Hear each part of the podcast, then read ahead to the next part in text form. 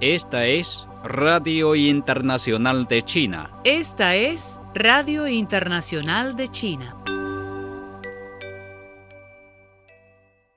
El presidente chino Xi Jinping comenzó a pronunciar un discurso por enlace de video en la reunión informal de líderes económicos de la cooperación económica Asia-Pacífico, APEC, que se llevó a cabo este viernes. La reunión fue iniciada por Nueva Zelanda, quien asume la presidencia este año de APEC. El presidente chino Xi Jinping pidió este viernes profundizar las amistades y los intercambios con la gente de todo el mundo y también construir una comunidad con futuro compartido para la humanidad. Xi, también secretario general del Comité Central del Partido Comunista de China y presidente de la Comisión Militar Central, hizo las declaraciones mientras visitaba una exhibición de obsequios diplomáticos intercambiados entre líderes del partido Estado y homólogos extranjeros. El presidente de Uzbekistán, Shavkat Mirziyoyev, y el consejero de Estado y ministro de Relaciones Exteriores de China, Wang Yi, acordaron reforzar la cooperación entre los dos países durante una reunión celebrada este jueves en la capital uzbeca. Mirziyoyev pidió a Wang que transmitiera sus saludos más sinceros al presidente chino Xi Jinping y transmitió sus felicitaciones por el centenario de la fundación del Partido Comunista de China PCCH, al tiempo que agregó que Uzbekistán está dispuesto a conocer la experiencia de desarrollo de China, especialmente en cuanto a la reducción de la pobreza, y aprender de ella.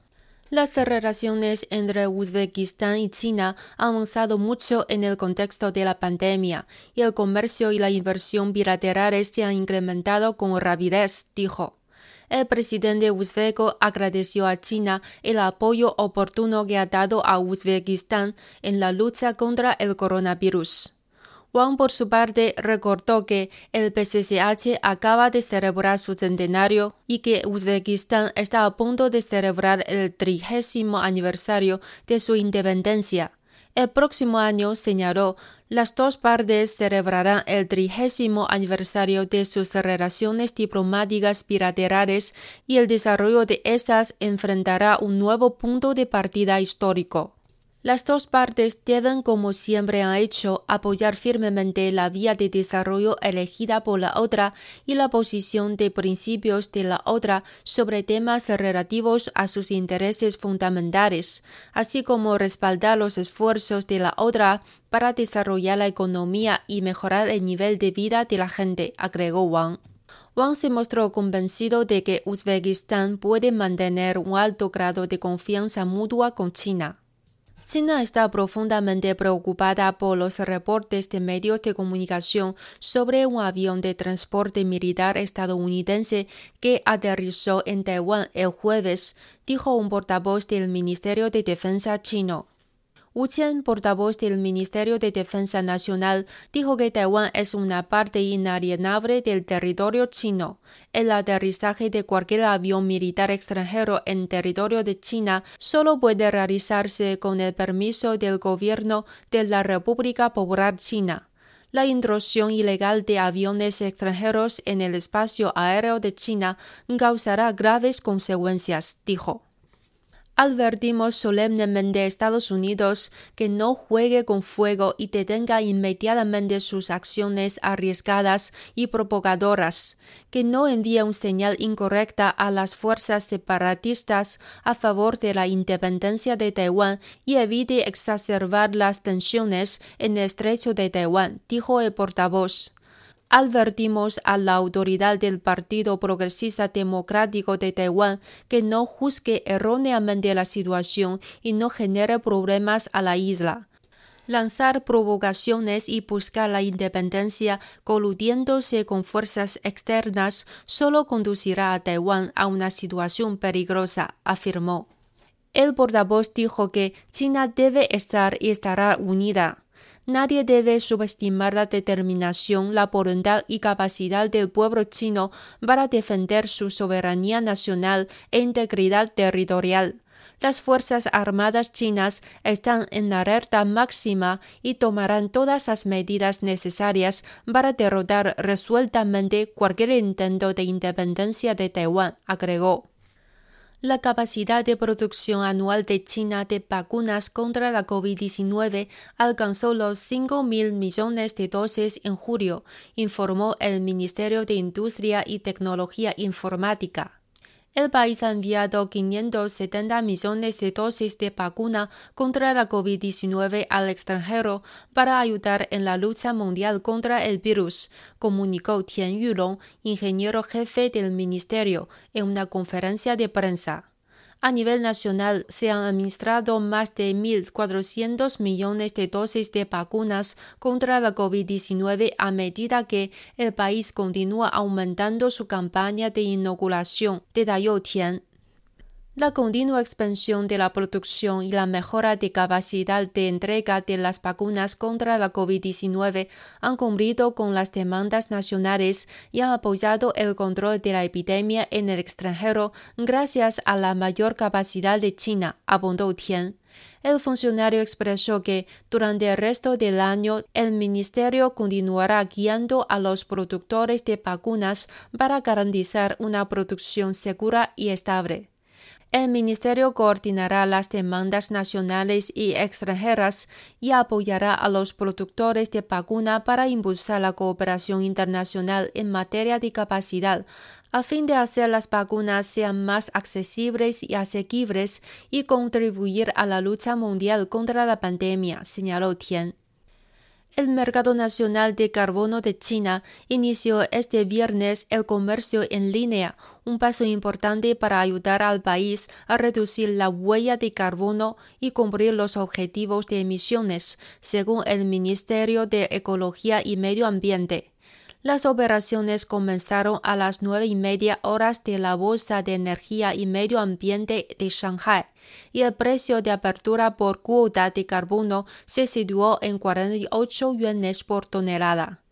Se estima que las emisiones de carbono de más de 2.000 empresas eléctricas participantes en el primer lote de operaciones superan los 4.000 millones de toneladas al año.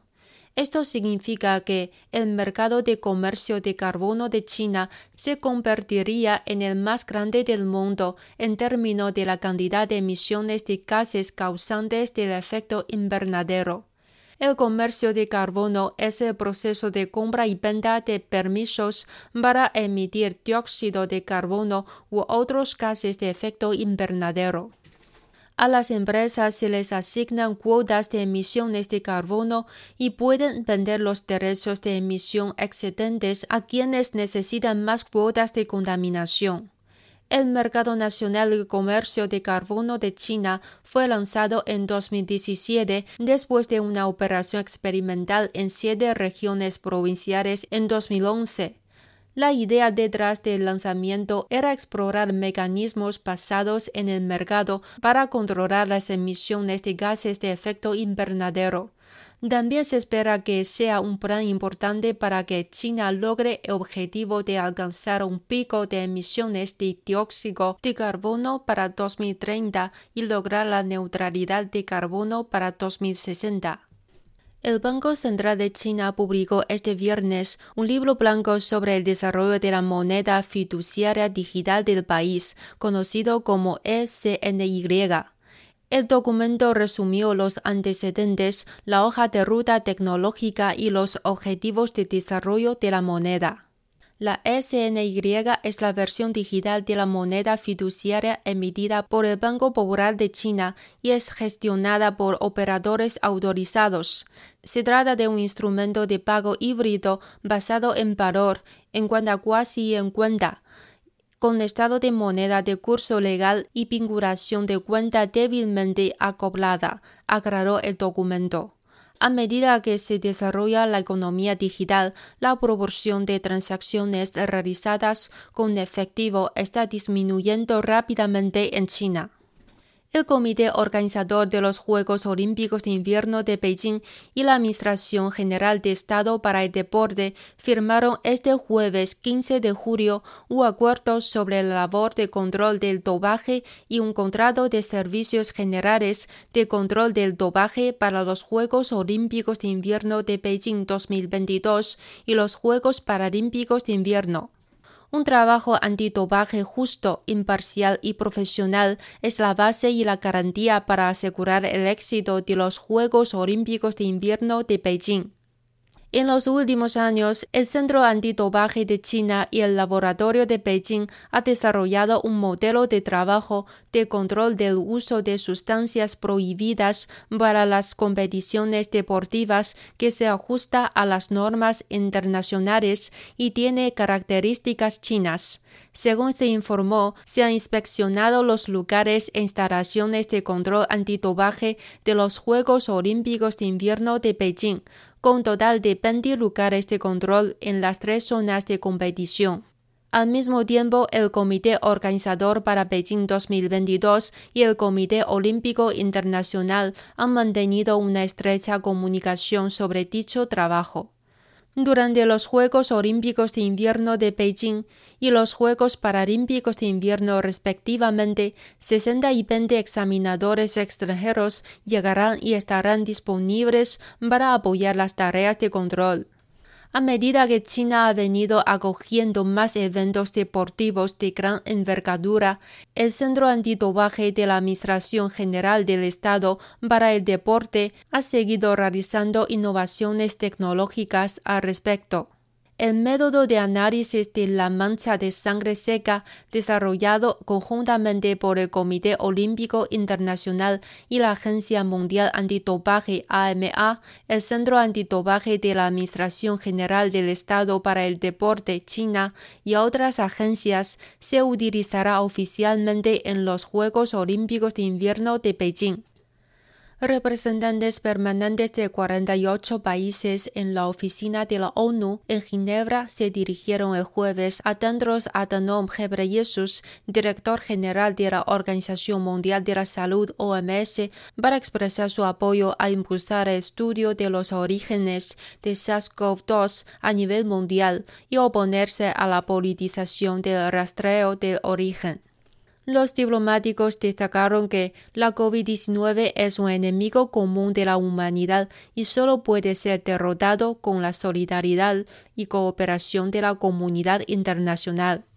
La cooperación sobre estudio de los orígenes del SARS-CoV-2 es un importante aspecto del combate a la pandemia de COVID-19, indicaron en la carta como lo estipula la resolución 73.1 de la OMS para autorizar la respuesta a la COVID-19, el propósito del rastreo de origen es identificar la fuente zoonótica del virus y la ruta de la introducción a la población humana, incluyendo el posible papel de huéspedes intermedios. Los diplomáticos enfatizaron que el estudio de los orígenes es una cuestión de ciencia y debe llevarse a cabo en todo el mundo por científicos. El rastreo del origen no debe politizarse, dijeron. De otra manera, la cooperación mundial sobre el estudio de los orígenes será obstaculizada y los esfuerzos mundiales de combate a la pandemia serán puestos en riesgo. Los diplomáticos también dieron la bienvenida a la publicación del informe conjunto del Estudio Mundial sobre el origen de SARS-CoV-2 organizado por la OMS. Agradecieron la ardua labor de los científicos del grupo conjunto de expertos y enfatizaron que el estudio mundial sobre el rastreo del origen debe basarse en guiarse por este informe científico. El secretario general de la ONU, Antonio Guterres, pidió el jueves a todas las partes en conflicto respetar la tregua olímpica durante los Juegos Olímpicos de Tokio que serán inaugurados el 23 de julio. Hago un llamado a todas las partes en conflicto para respetar la tregua olímpica durante los Juegos Olímpicos y Paralímpicos en Tokio y avanzar sobre ello en las semanas y meses posteriores, dijo el jefe de la ONU en un mensaje de video grabado con autoridades para los Juegos Olímpicos de Tokio, los cuales fueron aplazados un año debido a la pandemia de COVID-19. En unos días, atletas de todo el mundo se reunirán en Japón para los Juegos Olímpicos y Paralímpicos. Han superado enormes obstáculos para participar en medio de la pandemia de COVID-19, dijo el secretario general. Tenemos que mostrar la misma fuerza y solidaridad en nuestros esfuerzos para traer paz a nuestro mundo, añadió. El presidente colombiano Iván Duque aseguró este jueves que todos los exmilitares de su país que participaron en el magnicidio del mandatario haitiano Juvenil Moise son responsables por su muerte y tendrán que ser castigados por la justicia del país antiano. Parece que dentro del grupo había personas que habían recibido introducciones distintas. Pero seamos también absolutamente francos, independientemente del nivel de conocimiento que se tuviera, lo que queda en evidencia es que hay una participación de todo ese grupo en este magnicidio, dijo Duque a periodistas.